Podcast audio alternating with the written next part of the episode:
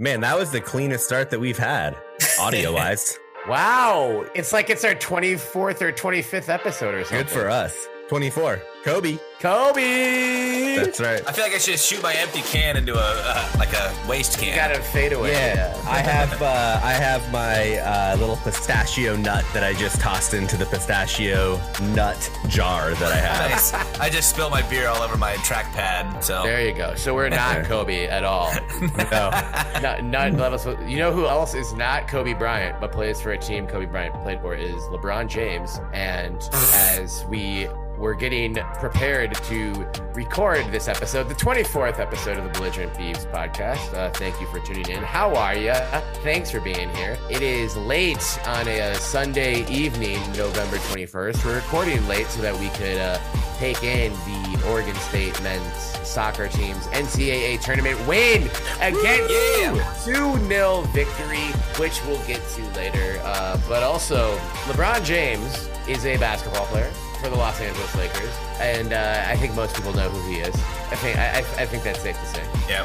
Whether whether you have a, a an opinion, a positive or negative opinion about LeBron James, he is a player in the NBA. A player you may not know is uh, Isaiah Stewart, who played at UW. We'll talk more about the University of Washington and why we like them later in this episode. We love them. But he currently Really plays for the. Detroit Pistons, and he took a pr- we'll call it an egregious elbow from LeBron James. One could call it a violent elbow uh, that caused Certainly not an accidental elbow. No. liter- literally a lot of bloodshed. And uh, Isaiah Stewart said, "You know what? I don't fucking care." Yeah. I'm I don't go fuck with that. Yeah. And uh, if, if you haven't seen it yet, uh, you know, just go log on to Twitter, type in Isaiah Stewart, LeBron James. You'll find several different videos of, of what transpired. in or you can just type in L and it, the auto search feature will figure the rest out for you. No, if you just type in L, it's going to show you all of Aaron Rodgers' highlights today against the Minnesota Vikings. he took that fat L. He took an L. Yeah, Ooh. get vaccinated, you weird motherfucker. QA Ron Rodgers. No one likes you. Go home. Go home. Can't beat Zimmer in Minneapolis. Yes, I've been calling for Mike Zimmer to get fired for two years, but you can't beat him, Rodgers. Let's go. And I know your guys' favorite professional football team won today, too. So, yeah. And my basketball team won today. did you? How'd GP2 do? He was actually hurt. Oh, Oh, that sucks. I know. I was actually I mean, okay. I'm a huge Steph Curry fan, but I've been looking forward to watching. Yes, and I've been watching. I've been looking forward to watching Gary play maybe more than Steph this season because he's been that exciting. And Steph's like MVP caliber at this point, but Gary's ahead of him in my MVP vote. for Nice. those of you that don't know JP personally, that is a massive statement. Yeah, Yeah. also, uh, on basketball, the, the Minnesota Timberwolves are on a three game winning streak, and they just played their way into the play in standing. In November, The playoffs started today. Betty, you, your team and my team would be squaring off in the play in right now. Wow. Nice. and oh, they have it in soccer. shut the fuck up. it is. Speaking of L, L stands for Loons, which is my soccer team, which might as well not even showed up in Portland today for the MLS playoffs. Uh, Benny, congratulations. Thanks, man. Please, I was be- much more happy with uh, with the results of Saturday sports than I was with Sunday sports, even though the Sunday sports results were What, good. yeah, what, what, what- Yeah. Okay, yeah, I guess. Uh, Saturday was a good. O- overall, I'm saying this is a good weekend for all. It of us. was. Oh, it's great. Uh, I know you're playing the Rapids next round, but just please beat the fucking Sounders. Yeah, we will. Thank you. Hey, we always do in playoffs. Yeah. I will. JP, you don't care about this. I thought I, I, I, Benny, I honestly thought about like floating out, like should should Benny and I do like a halftime Twitter Spaces for the MLS game? Just because I imagine many of our listeners are Timbers fans. Probably. are, are from the state of Oregon, and if you're into soccer, J- JP is looking at his Zoom like no one gives a fuck about MLS. You guys, I, hey, if if you're if you're a belligerent Beavs listener and you like the Timbers, uh, shout us out, or, or any other Major League Soccer team, unless it's the fucking Sounders. Uh, we are uh, back for another episode of the Belligerent Beavs, and you guys our fucking football team has a chance to win the goddamn Pac 12 North. We're going to get more into this later, but we are here for our 24th episode. And I think if you had told me back in April or May or whenever we had our first episode that our football team would be going into the last game of the regular season with a chance to represent the North in the Pac 12 championship game, I'd be like, no, no, I, no fucking way. Like, uh, already enough good shit. We just, went to the elite eight this year has already been good enough there's no there's no way and there, there's still you know we need, we'll need some help and we'll need a, a good uh, good road performance from from our boys which has been uh, hard to come by this year but holy shit you guys it's it's a chance. Um, what if I told you that our men's soccer team would also be the number one seed in the NCAA? What if tournament? I? What? yeah. What if I told you that I predicted this at the beginning of the season? I uh, predicted us beating the Pac-12 championship game, dude. you were there. Yeah, you said it. You called that. Okay. You You called did. a I little bit did. higher than that, but Yeah. yeah. That's why they call me Benny Scoops. Benny Scoops. Ben Stradamus. Oh, Okay. Hashtag Yep. Ben Stradamus. I don't I don't recall any predictions related to the soccer team, but we can uh, we can we can assume you, you knew it. You knew, you knew both the men's and women's teams would have historic years. It was no losses in any fall sports. That was my prediction. It was pretty this close. is like it's like a Price is Right moment. Like you like you just can you can't go under the loss prediction, but uh, you can go over and close it to Benjamin it. Weehage, That's come right. on down. yeah. JP, play five seconds of the Price is Right theme song by Drew Carey.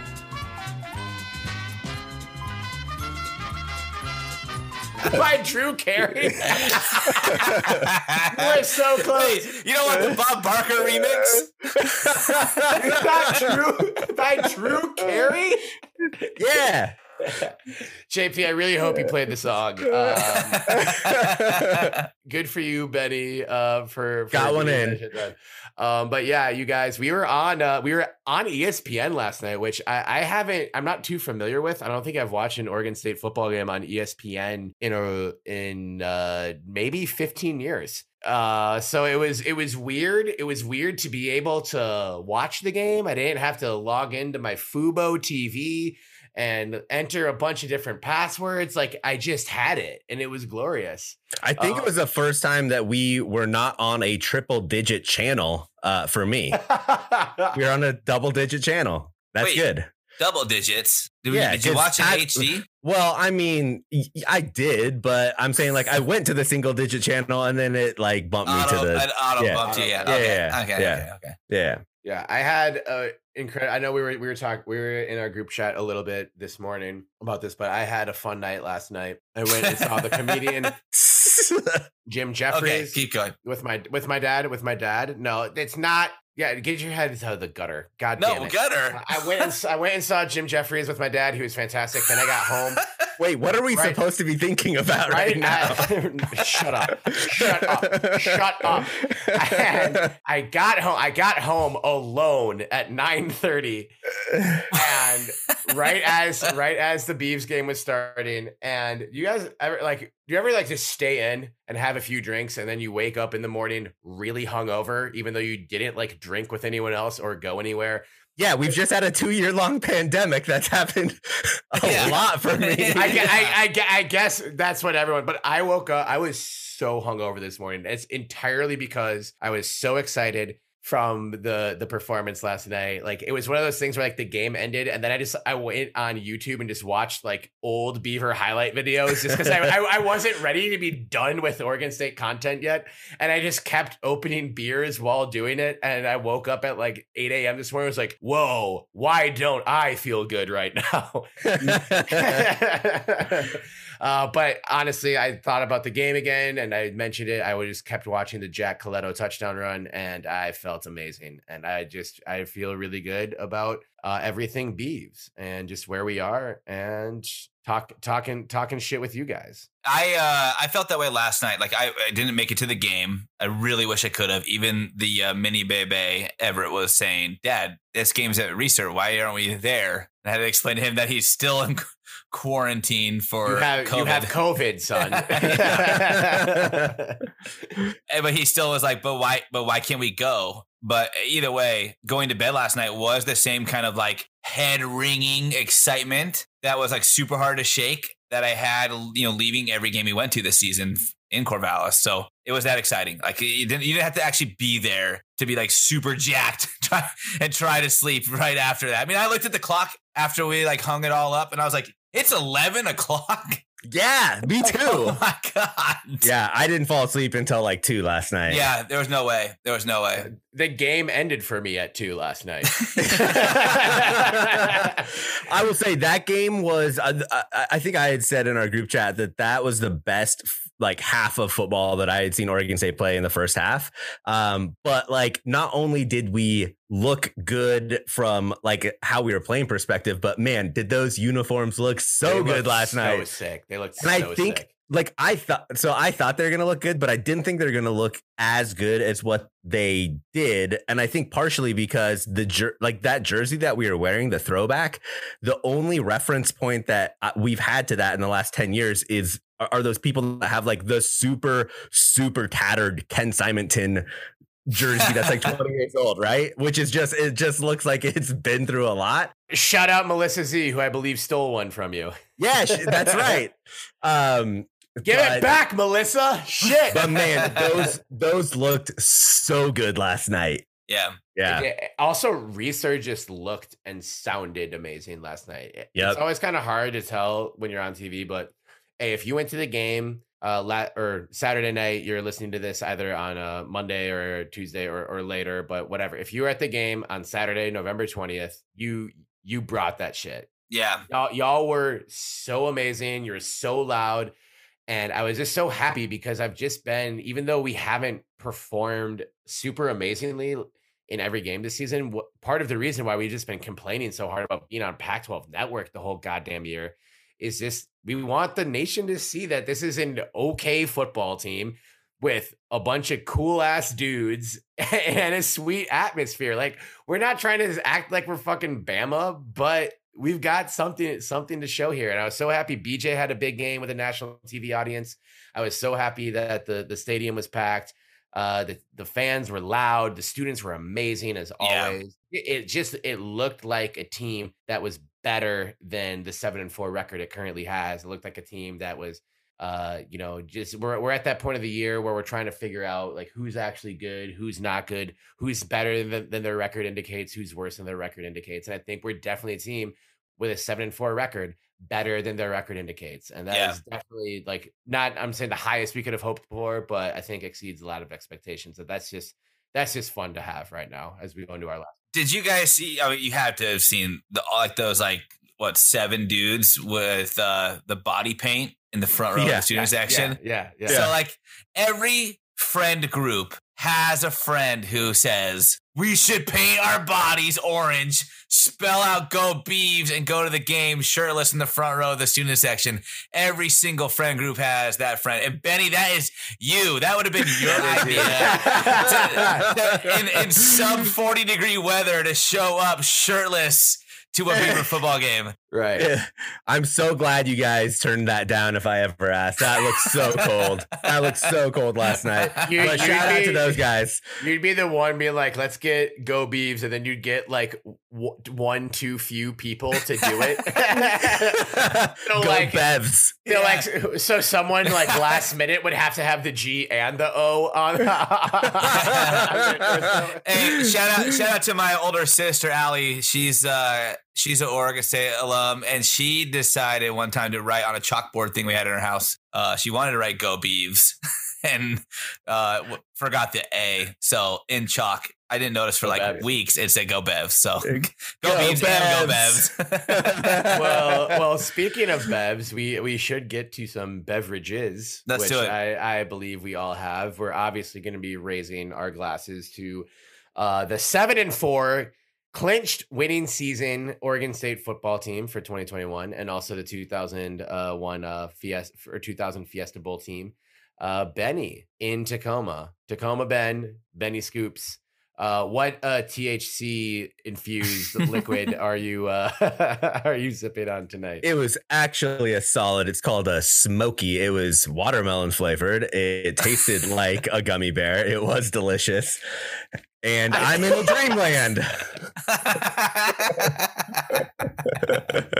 but I also have a Baja Blast that I'm There on. Baja Blast, baby. I do not have the fire Cheetos though.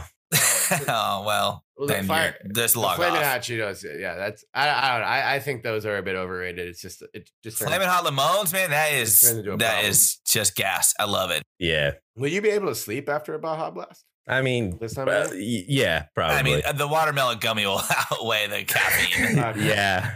Yeah. Yeah, It- yeah. I'm trying to balance myself out here. That's true. If That's that makes any sense. JP, you have a very crisp, classy, cool looking beverage. In oh, front I thought you were talking about a chain. I want no. I, I I don't usually compliment your chain. It's it's okay, I guess. Oh, that's um, good. it- it- it Where's was- the other one? Oh, I only wear on game days, man. Oh, Yeah, good call. yeah. two wears two chains on game days, even when he's in the house. But no, I'm not asking you about your your chains or other necklaces or various jewelry.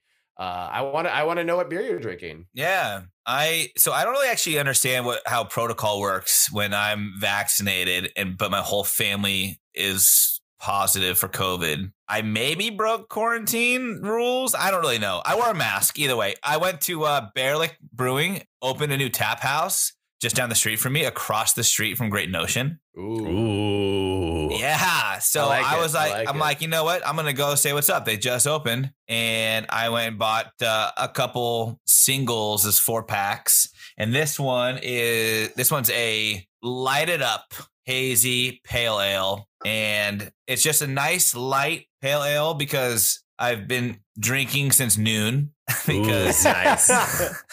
the Niners played at 10 a.m. and I'm, you know, I got to start at some time. So right. uh, I had a nice little stout this morning, or this afternoon, and uh, now I'm having a nice lightweight hazy pale from Baerlic Brewing. Shout out Baerlic! Now that you're local to my hood, sponsor the pod. It's very good. I like it. Bear bear. How's that spelled? B a e r l i c. Bear bear lick. Okay. Bear lick, yeah, Nice. like I a like it. bear lick, yeah. I don't know if it's like bear or like bear leaked, like dare leaked. No, it's like a bear lick. Zoolander. Yeah, I think they Like say a- it's like bear lick on their Like- website. Like when a bear licks you and it's like having a beer. It's that Yeah. refreshing. It's Yeah. like a salt lick, but instead of salt, it's a bear. At this point in our lives, do you guys usually start drinking at 10 a.m. kickoff of NFL games? Or do you have to No, I have till, like, kids, dude. I gotta wait till at least like twelve o'clock. Yeah. Sometimes. I have an example to set, Sure, but and there's already so many spots I'm falling short. I can't do the 10 I- a.m. yeah, that's drinking. what I was say. Right, yeah. I'll usually I'll, I'll have a beer like right when the game starts, but that is like it the game start at noon for me. So it's like a nice Yeah. little sort of like get your shit done in the AM. yeah, I mean, I rode the Peloton. I drank like 80 ounces of water. I I don't know what else I did. I did other stuff, I guess, this morning, and then yeah, football was on. It was noon, man. I'm I'm cracking a, a a coffee stout. Hell yeah. I'm getting them heavy ones out of the way. Well, speaking of Mm. cracking beers, uh, I uh, picked up a Deschutes Brewing variety pack yesterday before the game because I was like, I want to drink something from the state of Oregon, the Beaver. Good State, choice. our damn state. And the liquor store I went to, the only beer from Oregon was Deschutes. So I got a variety pack. And the only co- variety left after how much fun I had last night is the Fresh Haze uh, IPA, uh, and it's an orange can, so it, it works uh, for this. But it's a very good beer. Anyone listening to this, you already know Deschutes, so you don't need me to plug Deschutes for you or explain it anymore. But shout out to Deschutes. Whose uh, owner went to Utah, who beat Oregon, and Oregon, Oregon was in a hazy fog. Oregon played like they're in a hazy fog. So shout out to Gary Fish, University of Utah alum, the founder of Deschutes Brewing, beating Oregon, uh, preserving a small chance for us to punch our ticket to the Pac-12 championship game, where we would play the University of Utah. Yeah. So shout out you. Good job, Mormons. Yes. You done good. Thank you. Thank you for preemptively naming your beer after this event that happened last night. Exactly. We appreciate it. Um, But yeah, just uh to all all Beavs, all teams, current Beavs, past Beavs, alumni, future Beavs. Cheers, y'all. What uh what a run we're on right now. So I'm tapping my beer to your Baja. Look at that. Last Betty to the Zoom screen. All of our Zoom screens are full of Oh. liquid. Mm-hmm. That was cool. Excellent. Let's uh let's move on. We're gonna start with men's soccer. Damn right we should. Proper football. The number one team in the country, in the world, in the universe. Certainly in our hearts. Certainly in our hearts, but also officially on the bracket according to uh, the National Collegiate Athletic Association. Oh yeah, that too. That too. Oregon State, the best team Number in the one. country, hosting St. John's Numero uno. University in uh, the second round of the NCAA tournament. We had a bye for the first round, so we're in the second round. Beats this is it? Is, are, are St. John's still the Red Storm? I don't know. It doesn't matter because they're d- gone. They are gone. done. They lost two to nothing. Goals by um, uh, Muhammad Tiam and Javier Armes uh, put the Beavers up 2-0, and we move on to play number six, the number 16 overall seed in the tournament, New Hampshire, in the third round of the tournament. I didn't get a chance to watch much of this game. I don't know if JP or Benny did, but uh, was it a frenzy at Paul Lorenzi? It was a frenzy. It looked very, very jammed, but also it's kind of like a cool, creepy Corvallis weather where the fog set in and like Yeah. visibility was super low. Um, we were running around in our, our home whites too, and it was like uh, it was like we were just the camouflage on Paul Lorenz Field. Also, the game for the majority of it, I don't know how much you guys watched. We were in pretty much full control the whole time, though.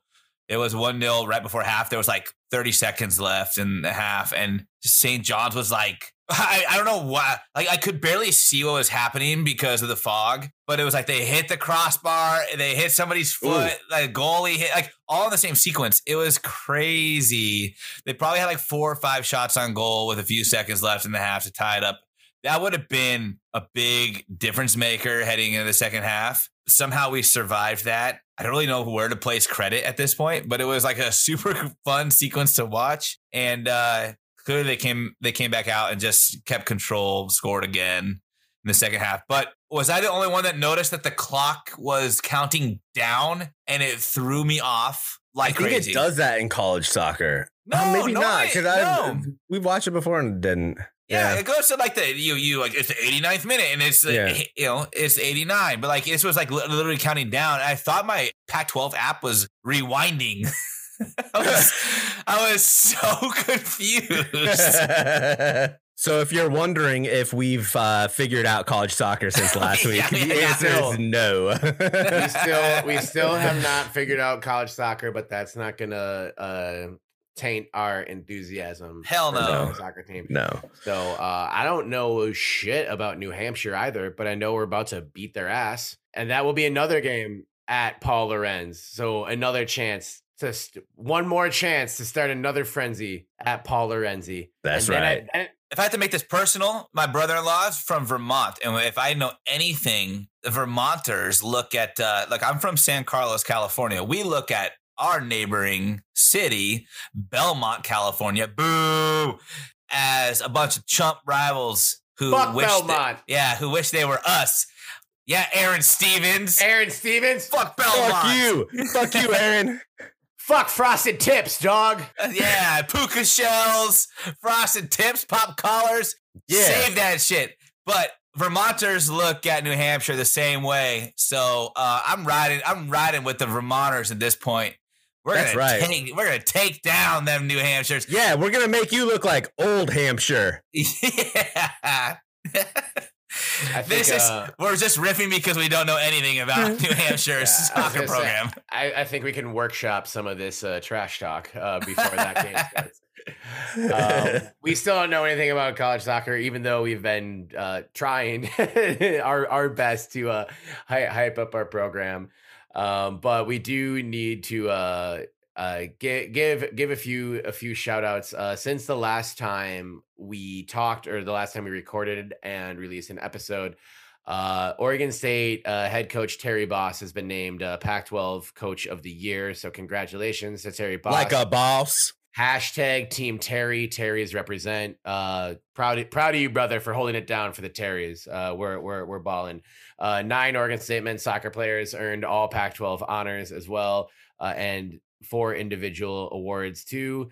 Um, junior Sofian Jafal was named the Player of the Year. Uh, redshirt senior Tyrone Mondi, our leading scorer, earned Offensive Player of the Year uh, for for the program, and uh, freshman uh, Yoran Gerbe uh, was the Freshman of the Year for the conference. Um, and on on top of that, uh, Tiki uh, Natabalang was uh, elected to the first team, and uh, Adrian Crespo and Gael Jabert, as well as graduate uh, student player Adrian Molina Diaz, were second team All Pac-12 players, and on the honorable mentions were uh, Adrian Fernandez as well as Carlos Moliner. So that is a lot of players getting a lot of recognition and just sort of speaks to uh, this whole uh, you know top to bottom team element and just how dominant this team has been all year, how deep they are, how talented they are. That's a lot of student athletes getting a lot of recognition, and it's just really, really thrilling for this uh, for this program uh, to uh,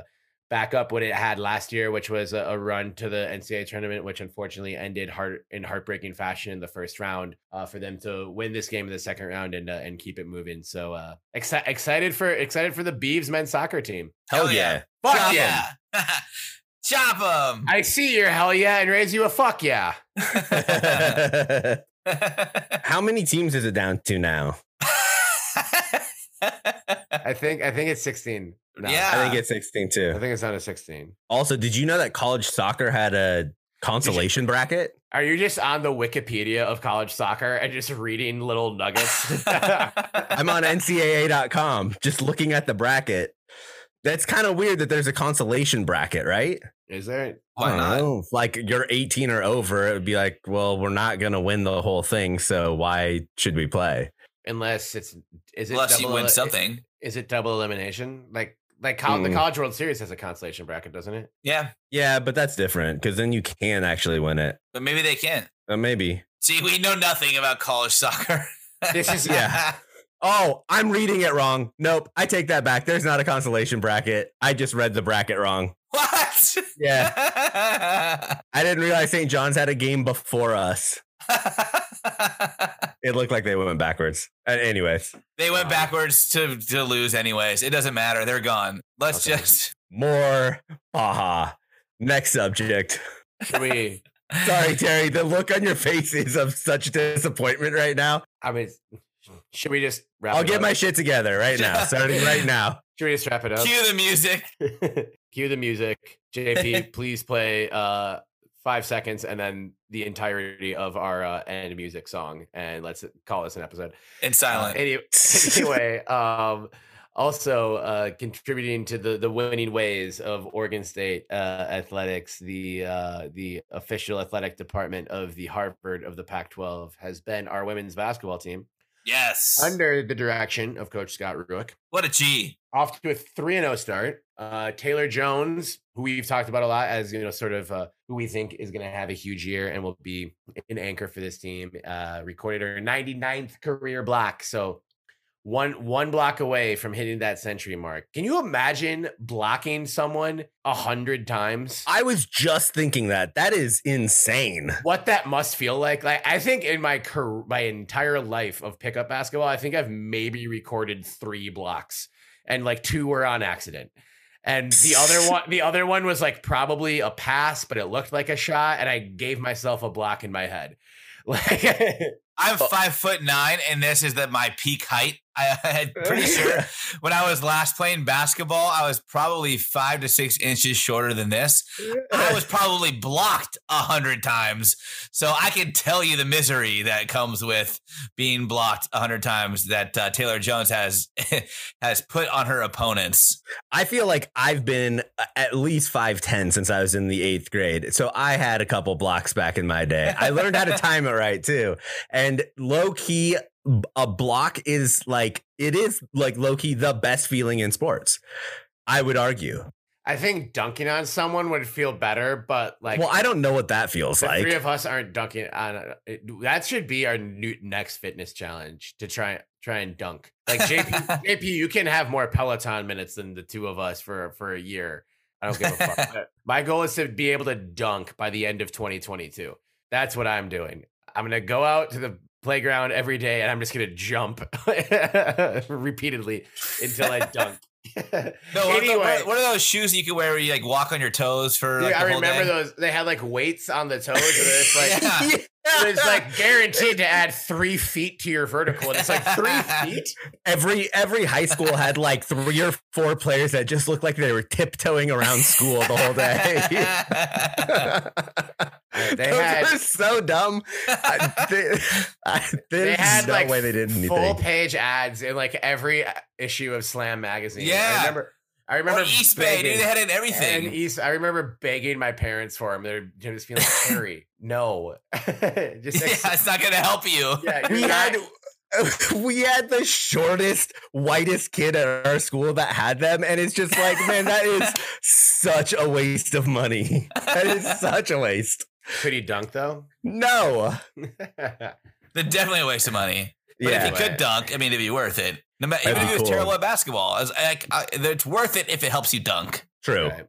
Anyway, anyway, someone who probably can dunk is Taylor Jones, who has 99 career blocks for the Oregon State women's basketball team. Uh, they beat uh, CSU Bakersfield yesterday, 82 to 51. They're 3 and 0. Their next game Friday against Michigan in uh, Daytona Beach, Florida, in one of those uh, fun, swanky, fancy preseason tournaments. They'll also play Notre Dame in that same tournament. So uh, they've been winning in blowout fashion uh, on the home court, but they got two big ass non-conference games uh, ahead of them, and uh, they're they're they're playing well. AJ Marotte looks like uh, she, like a savage. Yeah, Yeah. she's oof, she's got a shot. She's got Yeah. a shot on her. Uh, Kennedy Brown, um, who we've talked about on this show, uh, obviously missed all of last season with injury. Uh, is been a huge addition. Um, I think she had like three blocks or something in in the last game. So it's if your shot's not going to get blocked by Taylor, it's probably getting blocked by Kennedy. So just don't even shoot it. Just ha- hand the ball to Talia and say, "Here you guys go." We don't want to even fucking try. Just run us um, this this team is going to be uh, you know in in the thick of it till till the end. So uh, we will be be watching those games coming up uh, this weekend. Um, 'cause and these will- upcoming games are like super important too because the rest of the conference has started out on fire. Like across all 12 teams, six losses right now. Have the teams all played like three or four games? Four games. Oh, Yes. jeez. I know. So if you're trying to, you, you have to kind of keep up at this point, right? I mean, anyone that any loss, you you're letting yourself slip, and I mean, the these Beavs are showing like it doesn't matter. Like they're they're they're still. It could be close to start the game. There's a lot of pieces that are still kind of falling into place, especially with the freshmen. But uh Rueck's got it figured out. Like it, you could tell with these halftime adjustments, it could be close. It could be ten at half, and then they they come out and just smash everybody. But it's gonna be important to pull out these games this weekend too, and this week because, yeah, I mean, like two thirds of the conference is undefeated right now. That's crazy. I know. Yeah. Arizona State's the last in the conference overall right now, and they're two and two. They're the only two lost team. Whoa. Yeah. yeah, And Speaking of Arizona State, speaking of Arizona State, that's an excellent segue. Another Arizona State team that uh, has has lost in uh, athletic competition recently. Who? The Arizona State Sun Devils, co- coached by Herm Edwards, our friend. you play to win the game. He's and not actually he our didn't friend. play well. But I like saying our friend Herman Edwards, like people, because then people be like, "Oh, do the belligerent Beavs know Herm Edwards?" Some, Yeah, we do. we know do who now. he is. Yeah. and uh, announcing our guest, who is just joining us now live from Tempe, Herm Edwards, uh, coach. Th- thank you. Just kidding, he's not here. Um, you guys, we beat Arizona State last night. And we predicted it by saying we would lose. That's Predicted it by right. saying lose. Yeah. Uh, the final score: your Oregon State Beavers twenty-four, the Arizona State Sun Devils ten. On senior night, we talked a lot about the seniors last week, so awesome for those guys. on a night where the university honored the uh, 2000 Fiesta Bowl champions, uh, Coach Smith and all of those guys. Uh, just a hell of a night at Reser, holding Arizona State scoreless in the first half. Like I didn't think we were going to pitch a shutout in any half in any sport for the rest of my life. And so seeing that goose egg on Well, on the board Idaho, but sure. at halftime, I mean that doesn't count against an FBS team. So shut up. We won. We won 24 to 10. Jack Coletto with the exclamation point. Just a lot to be happy about. And the best part, the best part, you guys, at the very beginning of this podcast, we said we we, we didn't say we wouldn't be petty, but we were like, we're gonna be classy. yeah, Yeah. classy petty. Honor, Right. hon- honorable men, honorable men of the Night's Watch who have taken the black, the orange and black to protect the realms of men. And we weren't going to talk shit about any other program or be those fans that just focus on hating on other programs that aren't ours. As uh, Anjay Hughes Murray and the rest of the team says before almost every game, we all we got, we all we need. But we do have to mention that before the Oregon State Arizona State game kicked off, a game took place in Salt Lake City. It did. And did it one of the Well, teams show up? what, what one team showed up? The Yeah, okay. University of Utah Utes showed up wearing uh what good intentioned as they may have been, some ass fucking uniforms. Those so hel- those- bad. Hey, those helmets were sick. They were all hand painted over the course of a year. No, I get that it took a long time, and I it, and it is it is uh cool that they honored the USS Salt Lake City, which is a weird name of a ship, but it's cool that they did that. But dude, the helmets were so bad. Well, you couldn't see it. You, like they were like a they were like a piece of art. You couldn't see it on TV. Like it didn't work. It's one of on those TV. like if it if it if you looked at the helmet close up, I'm sure it did look cool. But Yeah. yeah, It did not work on TV, but like it's pretty cool. Like somebody actually spent an entire year of their lives painting the helmets for a Yeah. football team. yeah. Good on them. I hope they made a lot of money. on the field. Um, The helmets were on the field, Terry. What a perfect pandemic job too. clearly, one team was not did not spend the last year preparing for this football game. Um, But somebody prepared them for the last year for how they dress up. the Oregon Ducks lost the, the USS Salt Lake City uh, select whatever uh, 38 to 7 which opens the door it's still uh a s- I'd say a slim chance but uh Oregon State is still in uh statistical possibility of winning the Pac-12 North and Yeah. that is really exciting I, I do think seeing Oregon lose 38 to 7 may I think it energized the crowd a little bit like very early on just like seeing we kind of all knew like the Ducks like weren't a top four team. I think most Duck fans would say that. The Duck fans Yeah. I know have been saying like we should not be this high. Like we're we're literally not that good. Uh then they go on Twitter and talk a bunch of shit about how they are that good. You know, we we we see you all. yeah. Uh, see you all. We will we will reveal your fucking group chat activity. Um, but anyway, I think the crowd seeing that Oregon lost 38 to 7, I think energized them a little bit. So maybe they're a little bit louder just because it's like, you know, a, sh- a shark seeing blood in the water. Like, oh, there's like an opportunity to be had here. And it's not like we started that amazing. We started pretty well.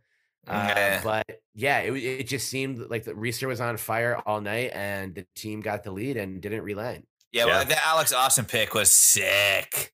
Yeah, it was. so sick. And I thought that was going to drive the energy on the offensive side, and then we just did not put together a good drive. And so I was like, Loecher had a great punt though after that. I always say I'm always pro punting, not always necessarily, but punt on first down. If you can pin him in the one, punt on first down. Loecher's like Ray Guy. He's a weapon.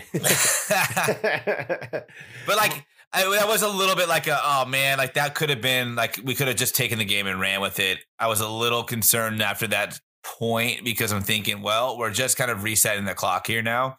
Um, they did their best to continue to thrive off of the crowd, thrive off of the uh, entirety of the night with the Fiesta Bowl team in attendance and wearing the Fiesta Bowl uniforms. I think they really felt they felt like the ghost of the Fiesta Bowl team when they were playing. Like they they dressed like a like there was nothing saying wear wear white sleeves, wear white. I mean, maybe they told them to wear white sleeves and socks, but like that, those are like customizable uniform components. But they all went all in. It's like a team in baseball wearing throwbacks, and they all go like high socks and stirrups, right? Like you, it's rare to get that kind of involvement from a team unless they're totally bought in. And everybody on this team was bought in to look and act and play and win like that 2000s team. Champ Yeah. Fleming's hoodie for MVP. Yeah, Yes. that was so sick. JP, Yeah. please, um, please add a uh, dry fit hoodie to the merch store immediately as the official Champ Fleming's hoodie. I'm sure it's a crop crop hoodie. But yeah, Benny, I think I just interrupted you, but I just had to talk about Champ's hoodie. Uh, what do you think, though, man? Yeah, I think that this team, and we've we've talked about this a lot, but the especially the defense, but I would say the whole team is plays so heavily off of emotion, right? You saw them, you saw what they did when we went up to Washington State, right? And the, and uh, we were riding high, and it was almost as if they pulled in thinking that they were going to win, and they got ran all over.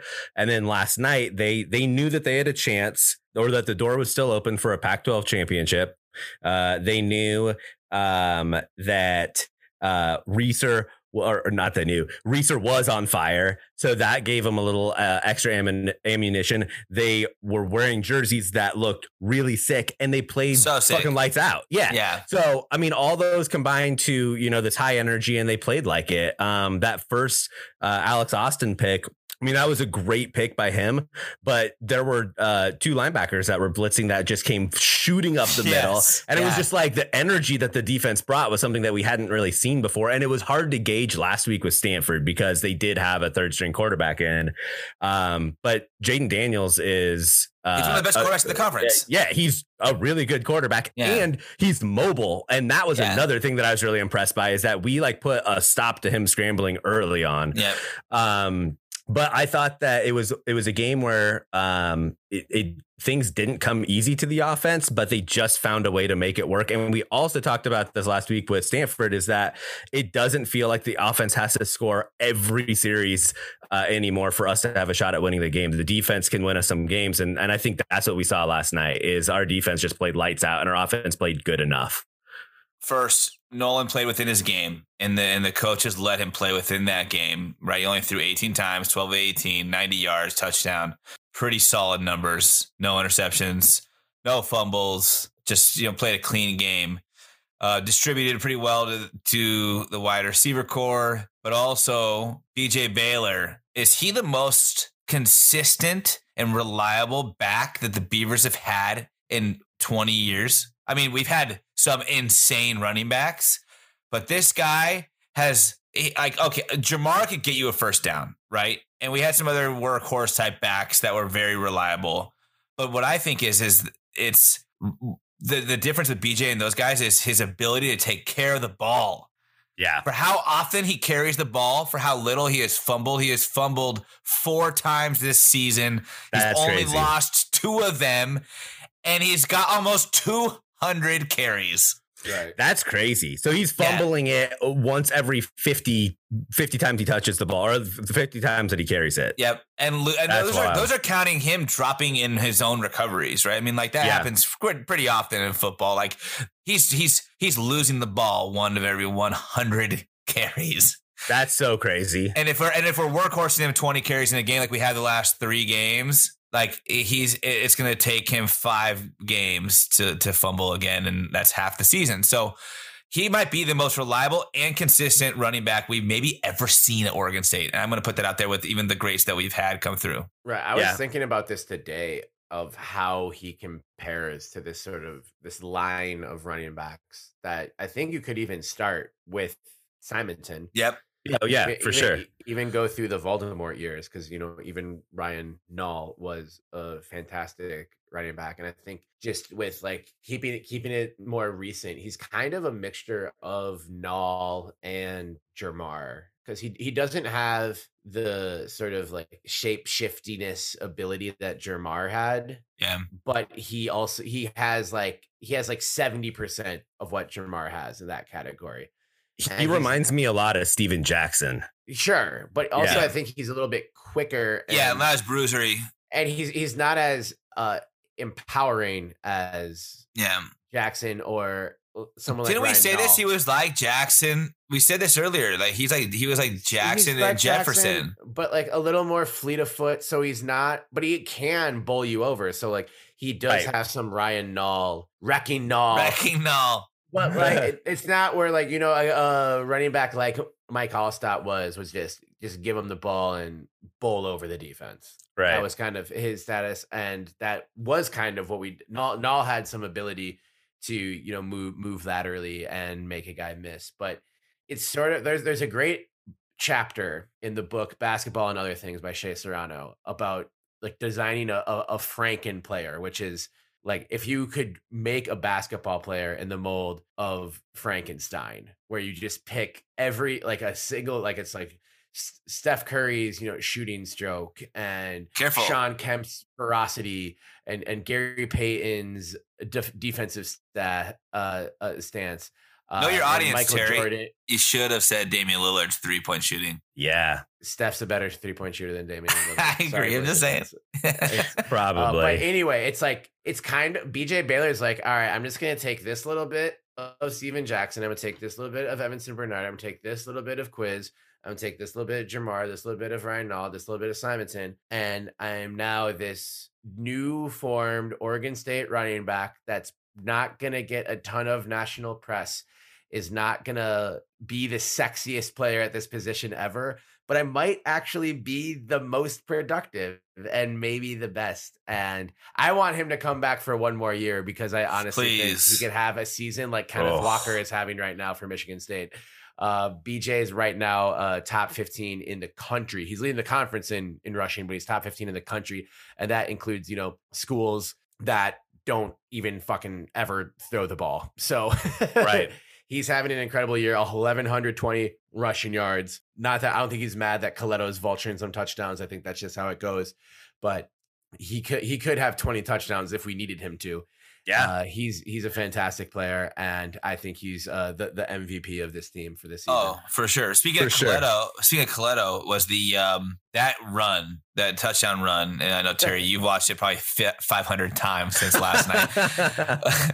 uh, was like it was obviously the turning point. But what I actually thought was super interesting, and I don't know if it was intentional or if it was Coletto just kind of being creative in the moment, was he ran his standard Coletto package play. It was like uh, running up the gut. But as soon as he realized that they were just crowding the box, he bounced outside, and Yep. there was no one to be seen anywhere within 15 20 yards of him at that point.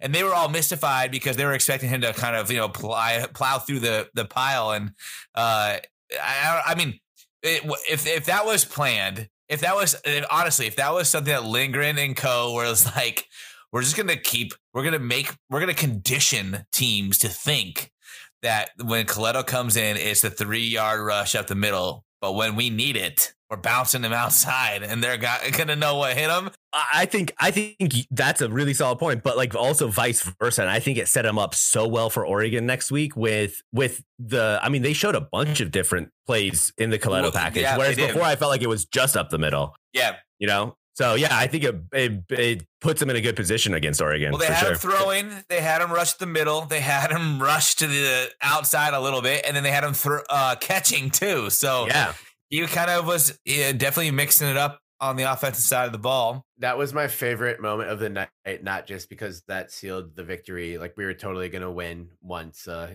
Coletto uh, ran 47 yards for the touchdown. That was the dagger. But also because we had been texting, we we had sensed victory. I think for the most part, all three of us were positive. Uh, JP, please do not check any receipts on if I was negative or not. I don't want to hear. But I was so excited that I just smashed FaceTime on that. And I think you both picked up the FaceTime before Coletto was even in the end zone. Because it's it's just that fun, uh, you know, moment of guys watching, uh, friends watching games together, where we, uh, and that's what's been so fun about this podcast and doing the the halftime Twitter Spaces, where people get to chime in and we get to connect with the Beaver fam, but also just texting each other how excited we are simultaneously. We're all in different cities watching the same game, but then I just smashed FaceTime and I love technology for this. Both of you picked up right away, and all three of us were just like, ah! Sorry, neighbors. And it's already it's past 11 p.m. Central Time on a Sunday night, and I'm yelling just by being on this podcast. So anyone who's uh, mad about me making too much noise, I'm sorry, but I'm not sorry. It's just so much fun. It's so exciting, and this, that that play, it was so it was so us. It was so Coletto uh, I a, a, friend of a Duck fan of mine actually just texted me like as that was happening. He's like, "Name your son Coletto Horstman," and I don't know. I don't think his son is coming anytime soon, but when when one does, Coletto Horstman's at the top of the list. that play was it was such a sincere thrill uh, for Coletto to to bust one off and for like that to be the uh the game defining uh moment yeah. uh, for for last night's win. Yeah. I mean if you think about it if you if if we take ourselves back to that play right? The play before and the arizona had scored 10 un, unanswered points and it was feeling i was nervous. I was getting really no, nervous. We had no momentum on offense after the after no. halftime. Nothing. Yeah, a oh, fumbled punt. You, you know that that gave them their touch. The only touchdown they scored, they started on the four yard line. Yeah, yeah, so we, yeah. We haven't. I can't believe we haven't haven't said his name yet. But Trent Bray, hell of a Trent Bray. Oh, give him a contract now. now, give him a fucking contract now. now. oh, we didn't have three takeaways, but you know what? We did have three of sacks. We yeah. finally got those sacks, JP. Three there sacks. we are. You can't you spell three spell, sacks without, without Trent Bray. uh, maybe you maybe you can. We'll have to spell or fact check that. But anyway, no, no, I already did. We're good. but and, and, the play the play before Coletto popped it, it was third and short, and we tried to run it with Baylor. And was it Baylor or was it Lowe? I think it might have been uh, maybe it was Lowe, maybe. but he got nothing. And then it's and then you're thinking, uh, okay, should they punt it? Should they go for it? Because they're at the at midfield essentially. Midfield, yeah, never and punted. um, I've I've never called for punting the ball for this. Team. Yeah, yeah, yeah, yeah. Terry was yelling, "Go for it!" Yeah, no, Terry was just saying that our punter is a weapon. Our punter is a weapon. Our punter is a weapon, but he's a weapon best used on the bench in that situation. But Great call, Smith. On that Coletto play, it looked like he was about to punt it, right? It looked like he it looked like that was it was like a an option play where he had the option to punt it, and then he just found the seam and yep. uh, you know, and, but was gone exactly. And man, I rewatched that play a couple of times, and I thought that Coletto, like from uh, when I watched it the first time, I thought Coletto had just tricked people, and they didn't realize he had the ball, but they realized he had the ball pretty quick, and he just outran them and that was like the safety and cornerback for Arizona State. So I, I was surprised that Coletto was that fast, to be honest. I didn't think he was going to be able to outrun everybody. Right. Well, I, I think like sort of what JP was saying, they kind of thought like they saw Coletto, they saw yeah. they saw him run, and just yeah. kind of thought he just run headfirst into a linebacker, get his four yards, and then go down. Right. But he he bounced off, and everyone's momentum was going into the the middle of the field, while he he like the the the pop he took from whatever defensive player uh sort of sent him one going the opposite way. So I think he had like a good angle towards the sideline. Yeah. And there was a little bit of a shock factor. Um and uh, he he's not a slow guy, but he's not James Rodgers out there. Uh, it wasn't the fastest 47 yard touchdown uh, that that that we've seen, but you know he he did he did have some giddy up on there. there. There's a reason they're giving him the ball, and he's not just it's it's not just some gimmick of like oh this big corn fed white boy who plays middle linebacker. Uh, yeah, like likes to thump on short yardage. Like he's he's a hell of an athlete and uh, also had a recent birthday. So happy belated birthday, Jack, if you're listening. A belated belligerent birthday. Belated belligerent birthday. I hope it wasn't too belligerent. Uh, you know, stay in school, kids. Uh, but that was a hell hell of a play and just shows just shows the multitude of ways that this offense can manufacture yards and manufacture points. Uh, we definitely want to see more than 90 passing yards. I think the three of us can say that. Not yeah. that we were super yeah. upset with the game script or how it's called, but like we would, we do want to see us develop into an offense that is routinely having Balance. higher, higher, higher passing yard outputs Uh, I think we will need to throw more than 90 yards in the air to to win at Autzen next week.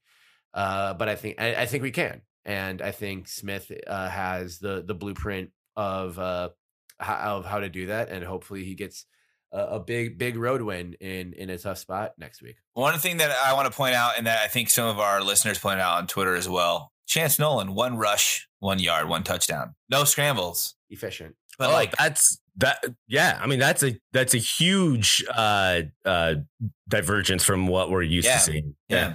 So I don't know if that was like by design or just circumstantial. If somebody got in his ear and was like, You're making a throw, I don't care if it's out of bounds, throw mm-hmm. the ball, stay upright and healthy. But uh it was very interesting to see like he did not take off. And I yeah. honestly don't really recall moments where I'm like, why didn't you run? but, yeah, right. But still, I've, like, I've, it's probably a mixture opportunity to not present itself. But at the same point, like not even one, not yeah. even one, other than that sneak.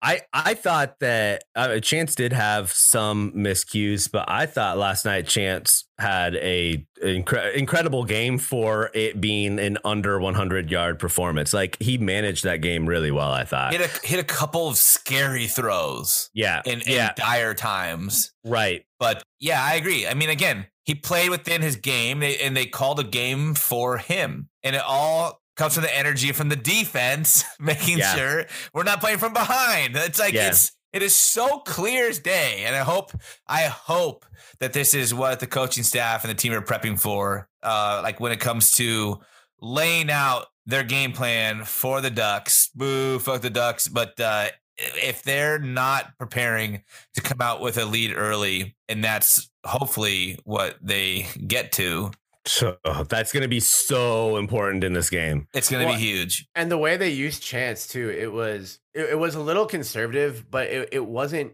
super conservative in the way that they called it. I think we Smith may have like taken his foot off the gas pedal a bit when we maybe could have been like, all right, we have our foot on these guys' throats. We can go for the kill, and yeah, that would probably be my only criticism. But the short, quick passing isn't necessarily no, conservative. That like I agree. This, this the few like uh, I, I we can't have it be a belligerent Beavs episode without me talking about Tre'Shaun Harrison, uh, number zero, because there are zero ways to stop him. I love Tre'Shaun, especially when he cuts like the way he did that, for that touchdown. Wait, wait, the fact that he hasn't gotten more chances to show that he can that he's capable of that kind of footwork is it, it does infuriate me. Like call more outs and uh, you know bubble screens and uh, quick slants and stuff for guys like Tre'Shaun and Trevon and Champ. Did did you guys hear or or recognize the reaction of the crowd when he made that cut? Yeah. And just yeah. completely left the Arizona State cornerback's jockstrap on the field. The crowd was like, "Oh, like that would be so embarrassing for the Arizona State player." Yeah, it was like volume one of the and one mixtape, dog. Yeah. That's how excited everyone got. yeah, if we don't need to air it out and try and be like the 98 Vikings out here. Let the receivers run with the ball. They're good good players with as far as I can see good ball security. Uh, I want I want to see Champ run with the ball. I don't need to see Champ run 60 yards and then try to catch the ball. I'm just, I, know he can I know he can do that, but you have a quarterback who's still young, who's still developing, and if he connects on like five or six of those, quick, short passes. Like he's going to yeah. be feeling good about himself. He's going to get into a rhythm. Uh, that's when he's played some of his best ball. And Harrison and Bradford both showed what they can do in open space. Mm-hmm. In in limit limited opportunities, but Bradford made a couple nice cuts and like got extra yardage uh, and c- turned it into a couple key first downs like it, it doesn't need to be an error. We don't need to be the Fiesta Bowl team with with Ocho and Housh and uh, you know guys like Deucin going downfield and it being a huge big play offense. But just get get those guys the ball in space, get them on the sidelines, and then that, that opens the things up for the running game. Because if you have the defense being like, oh shit, these guys are getting the ball on the weak side, on the strong side, uh, going towards the sidelines, making cuts. Then they're taking guys out of the box. And that's when BJ can just feast on the BJ Express and get TDs. The belligerent beach. The belligerent beach. Yeah. Have, or can you think of another Beaver team that had this many weapons on offense? The mm. Fiesta Bowl. Yeah. Uh, yeah. 2012. 2012 had more. I don't know because you have so many people at the wide receiver position Yeah. that can just like have a I fucking know, game. but you Yeah. had the Biletnikoff winner and another NFL player. I'm not saying the best talent. I'm saying the most Oh, amount of wi- weapons. widespread. Yeah, I agree. I, Yeah. This might be this might be the, the the most deep our offense has been in a long, long time. Because you have three three legitimate Pac-12 starters at running back, Yeah, and you have uh, what six, seven Uh, wide, receivers, Yeah, easily. and then two uh, two really good tight ends too. yeah, I don't think. I mean, the amount of weapons that we have, and I think we're we're still learning how to use all those weapons too, right? Yeah. And and and I guess like, and I don't know if we want to segue into uh, the Oregon game or not, but I I do think that right now, and this I, is obviously a biased take, but like I think that Oregon State's the better football team right now. I was surprised to see Oregon favored by as many points as they were uh, Well, it's come down. initially. yeah. It has a lot, a lot, a lot. Yeah, but I I think that I Uh, mean keep it up. Keep it. up. I don't want respect. I know. Yeah, yeah. We're gonna I don't lose want. anyways. I don't. We're I don't gonna want your respect. We- Right. Yeah, we're gonna lose, yeah. baby. Well, that will be the prediction. But but I but I do think that like I mean Oregon, if you can get up on them in the first quarter, first half, like we did with Arizona State, that team even more than us is not built to come back in Well, games. everyone sees those stupid ass uniforms and think it's the same DeAnthony Thomas ass team of the past. Yeah. It's not.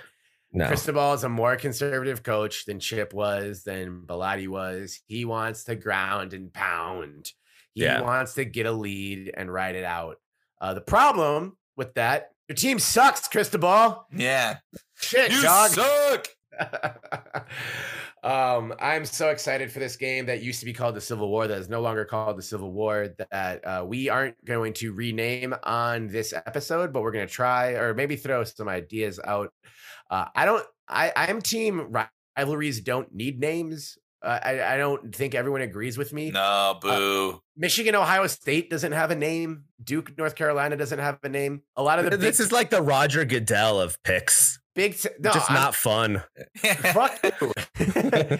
a lot of like big, the Big Terry Ten. doesn't want teams to have names. He just wants no I don't want names. to- Hey, I want. I am. gray against black. I am in favor of Washington football team remaining the Washington football team. I think that's hilarious and awesome, and better better than any stupid ass idea that Daniel Snyder is going to come up with. Fuck that guy. Uh, but since it doesn't, I I I am more in favor of it having a trophy and making the platypus trophy something cool, something that's on the sideline of the team that won it the year before. And then if you win it again, you get to pick it up again and like parade it around the field. And if you win it a year after you lose it, whenever Minnesota wins the axe from Wisconsin, they almost never defend it because Wisconsin wins it right back. but I've been at some of those games and they they don't even go to like midfield to shake hands first.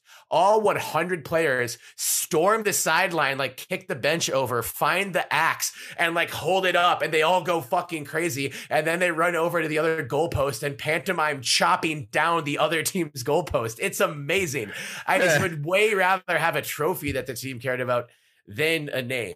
So I am in favor of just making the platypus trophy as cool as it is, as cool as we can be. Everyone just mutually agreed we're going to care about the platypus trophy, and then we called the game like the platypus cup or the platypus party on uh, the Shutdown Fullcast. A platypus party. That platypus is- I'm party. in favor of that. they were talking about this on Fullcast After Dark, one of my favorite podcasts. Shout out to Fullcast. Uh, and Holly Anderson uh, was entertaining this idea. Just said that Harry Potter ass fucking sounding name. Let's do it. And I love it. Anything that sounds like something that would be a Quidditch challenge in Harry Potter gets my stamp of approval. Platypus Cup, Platypus Party, Platypus Podes out of control. Let's fucking go. Let's take that trophy and bring it back for another year. Make it something like 900 plus days before Oregon uh, beats Oregon State at football. Let's go, Platypodes. No, so I'm I'm indifferent on this, but I'm going to say I agree with that the platypus trophy. I feel like that was something that was kind of rumored when we got to college that it existed, but then they pulled it out of like the basement of Gill Coliseum, and they're like, "Look, it is real. Let's bring it back." And I was all about it, but I don't think the players really bought it because it kind of felt forced. I agree. It should definitely be a thing. It should be a big thing. It should be a pride thing. and there should be people kicking down benches and jumping, hurtling over uh, opponents to hoist that trophy in the air after they win. I don't agree with changing the name. I don't agree that it that it should have no name. I think it should still be the Civil War. And hear me out. I am totally sensitive to the connotations of Civil War. We don't need to go too thorough into this, but this isn't saying this is the United States Confederate States of America Civil War trophy or game.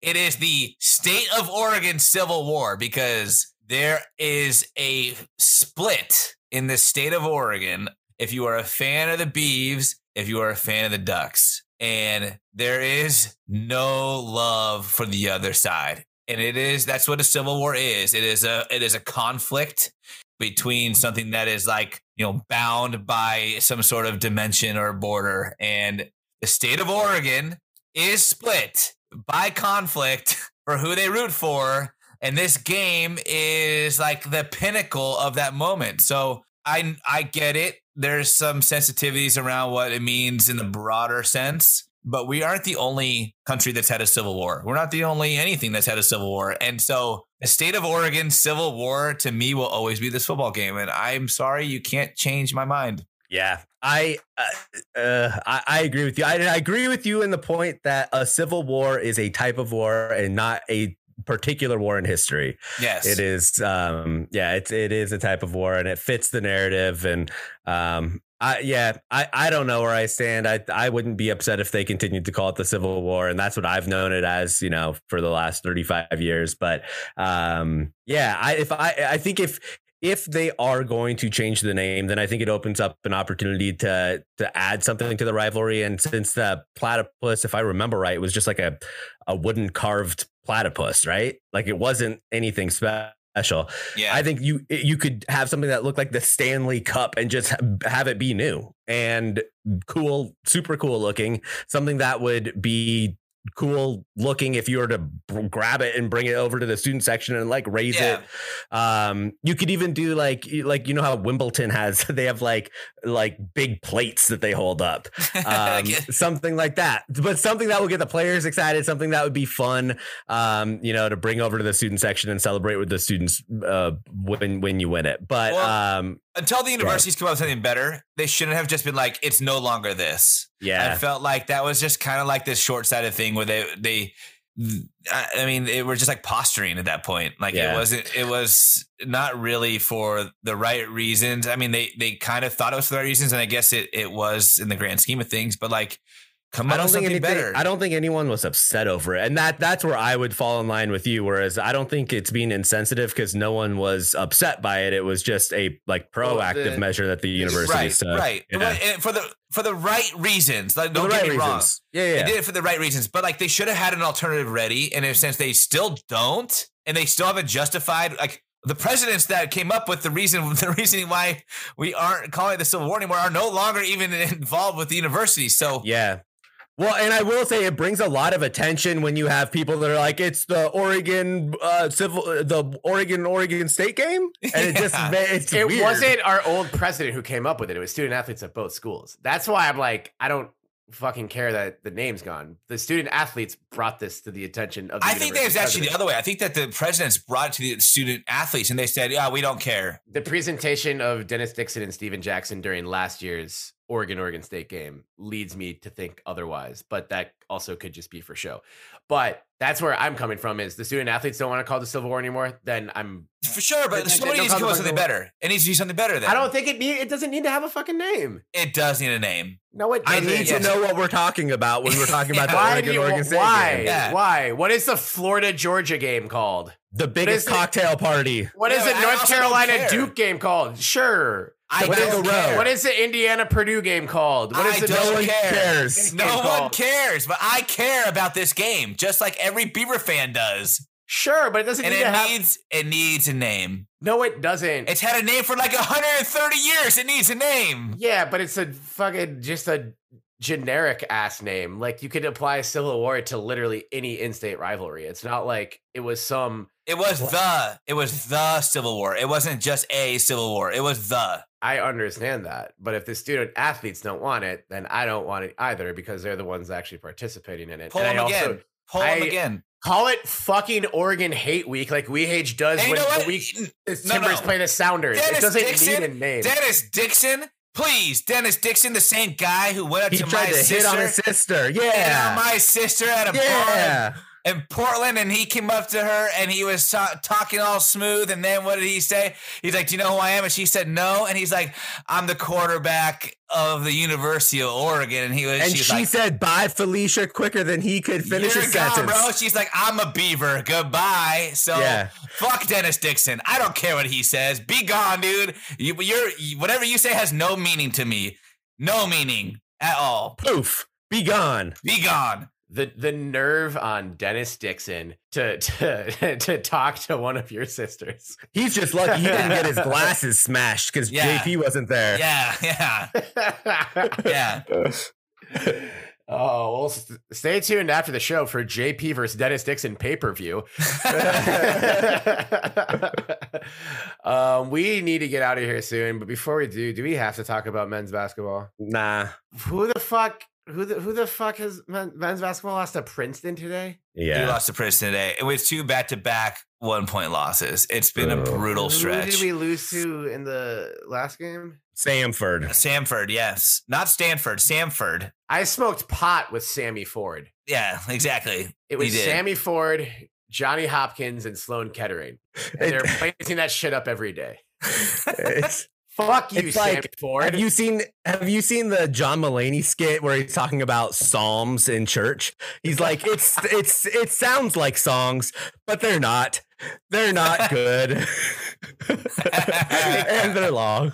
I would rather listen to Psalms in church than watch the men's basketball team play right now. Oh, It's, they're dude, so it's bad. bad. I mean, the Portland State game was like a very lucky win, and then the, to rattle off four straight L's is not looking great.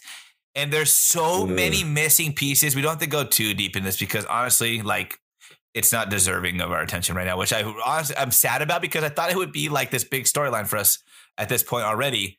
But there's no leadership. There's no identity. There's nobody that can take control. Dashawn Davis is the closest thing to a leader on this team, and he's grabbing it by the horns right now. But he's the only guy that really seems to care. And I don't want to like bash on players. I understand there's other stuff maybe going on, and there's a whole mesh of new guys that are trying to be fitting into this offensive scheme. But Lucas looks like distracted. Alatishe looks disinterested. It's rough when you have the you put a lot of hope in these guys because of how they performed last year and in the tournament. And it just doesn't they just don't seem to have progressed. They don't seem to have progressed. I don't I think Davis has to start. Glenn Taylor's got to start. Rand's got to start. Like Hunt, I love the guy. His energy is phenomenal, but his game right now is just too chaotic to be running with the first team. It's just it's just too chaotic and like Kalu's looked good, but uh, and Della had a rough game, and he has been kind of MIA. It's it's been kind of like a who's who of underperformances at this point, and they're not. It's not looking great. Like I I, I hope that I really really hope that Tinkle puts some more faith in his transfers.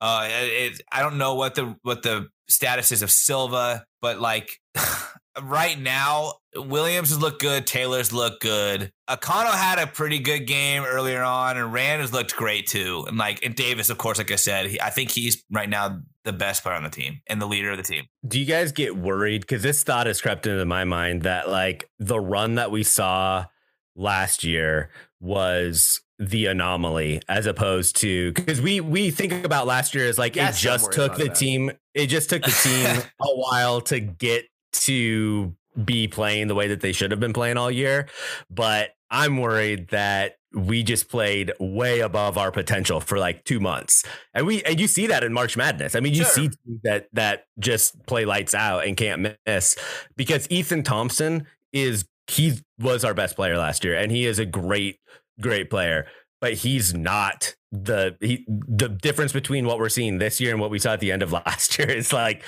Ethan Thompson is not the missing variance there. Uh, his, I think his leadership is, and just Yeah. his ability to get a bucket is because Ethan wasn't a flamethrower. Um, Ethan wasn't a lottery pick. Obviously, he's playing in the G League right now. But in the in those games where things got hairy, It's Ethan just went- reliable. Yeah. Ethan just went and got a bucket, and he played really great defense. And I think he he calmed everyone down when when shit got crazy, or uh, you like that that crazy run that we were beating Oklahoma State by something like 14, and then it was tied a second later. And then Ethan just sort of calmly steered us through those waters. And Yeah. that those minutes are now Gianni Hunt and Jarod Lucas in in the driver's seat of leadership. And it's nothing against those two, but guys who can lead a team like Ethan are few and far between. So Yeah. Well, hopefully someone steps up. but anyway, on a positive note, we're about to beat the fuck out of Oregon and go to the Pac-12 Yeah. championship. Yeah. Yeah, That's football. right. Can I before? But I, was, I have to say, and I, and I think this is per, uh, important to preface right now. It, it's all hinges on Wazoo losing to UW on Friday Oh, night. that's right. On on. Friday Yeah. night, I know, Let's go. Bow down to Washington. but I need to say, as much as I would love a chance to win the Pac-12 North against Oregon, if that doesn't happen because Wazoo wins. We can still spoil the Duck season, and that is also Yeah. almost as sweet. So you know what? Fuck the Oh, yeah. Ducks. Let's just beat their ass. It doesn't matter what happens Friday night. If Friday night goes in our favor, then the outcome of Saturday afternoon is even better. But let's just focus on always beating the Ducks. It, it- the outcome does not matter. I'm eating duck for every meal this week. There you go. Hell yeah. Sounds kind of nasty, actually. But You've never, dude. Duck is good. I You had duck. I had duck confit in Paris one time, and, and it was g- so gross. It was by far the most disgusting food I had there. Y'all, y'all are crazy. I spit it at the waiter, and I said, "Is this duck? I hate ducks." yeah, yeah. It was terrible. Fuck this duck. yeah, yeah. This tastes like shit. I'm never, I'm never going to Paris with either of you. I will go to the Paris of the Pacific Northwest with both of you. Any day. Hell yeah. Corvallis, Oregon. Um, Predictions. What are our predictions? uh, we're gonna lose so that we win. I don't. Yeah. Whatever. We're gonna lose. Go, go, go, dogs. go. That's my prediction. Go, dogs. We're gonna lose to the dogs. Is that how it works? I don't know. Either way, we're gonna lose 69-42, just like I predicted at the beginning of the season. Yeah, we're gonna lose forty-two to fourteen. Full weird. That's right. That's how you reverse a jinx. And I'm knocking on wood and howling at the moon as I say this. The beaver moon, as it Yeah. still is yeah. this week. Mother Nature loves us. The beaver moon, because this is the time of year where beavers are most active in building their dams. That's right. About to keep building that dam and make it a damn problem for that damn school 40 miles down the road, the University of Oregon. Fuck y'all. If you're if you're a duck fan, uh, I, I I don't like you. I uh, I think you suck, and that uh, I and I hope bad things happen to you while you're listening to this. I'm not sure why you'd be listening to this, but you apparently are. Uh, I hope you get food poisoning today, and I hope you cry on Saturday as uh, Oregon State is uh, beating the shit out of your favorite football team. I'm not predicting that that's going to happen because I just predicted a loss for Oregon State. But anyway, this has been the 24th episode of the Belligerent Beavs podcast, a special, not Civil War edition, but Oregon Hate Week rivalry game. Uh, get at us on Twitter or Instagram. Let us know what you think the name of the rivalry game should be called. If you think it needs a name, uh, ideas for a trophy, we're all ears. Uh, and if we think of a really cool trophy, we'll make one and sell it on our merch store. How does that sound, JP? Is that cool? Is that something we can agree on? yeah. Okay. There, there's some common ground between the two of us, which is rare. Uh, so thank you for tuning in. Uh, please, if you have the time, if you have not done so already, go on to Apple Podcasts, go to rate and review and rate us five stars, leave a review. Uh, things are going great for Oregon State sports right now. So uh, use that positive energy and put it into a five star review. It really helps us grow the show a lot, and we sincerely appreciate it. If you can share the show with a friend, uh, a Beaver fan in your life, or a Duck fan, or a Husky fan, you know, we're we're we're all Huskies this week for sure. Uh, have a happy and safe Thanksgiving, Beaver fam. Uh, hope everyone gets Yeah. some time with uh, friends and family. Hope everyone uh, gets a hot meal, uh, hearts and vibes for those who don't.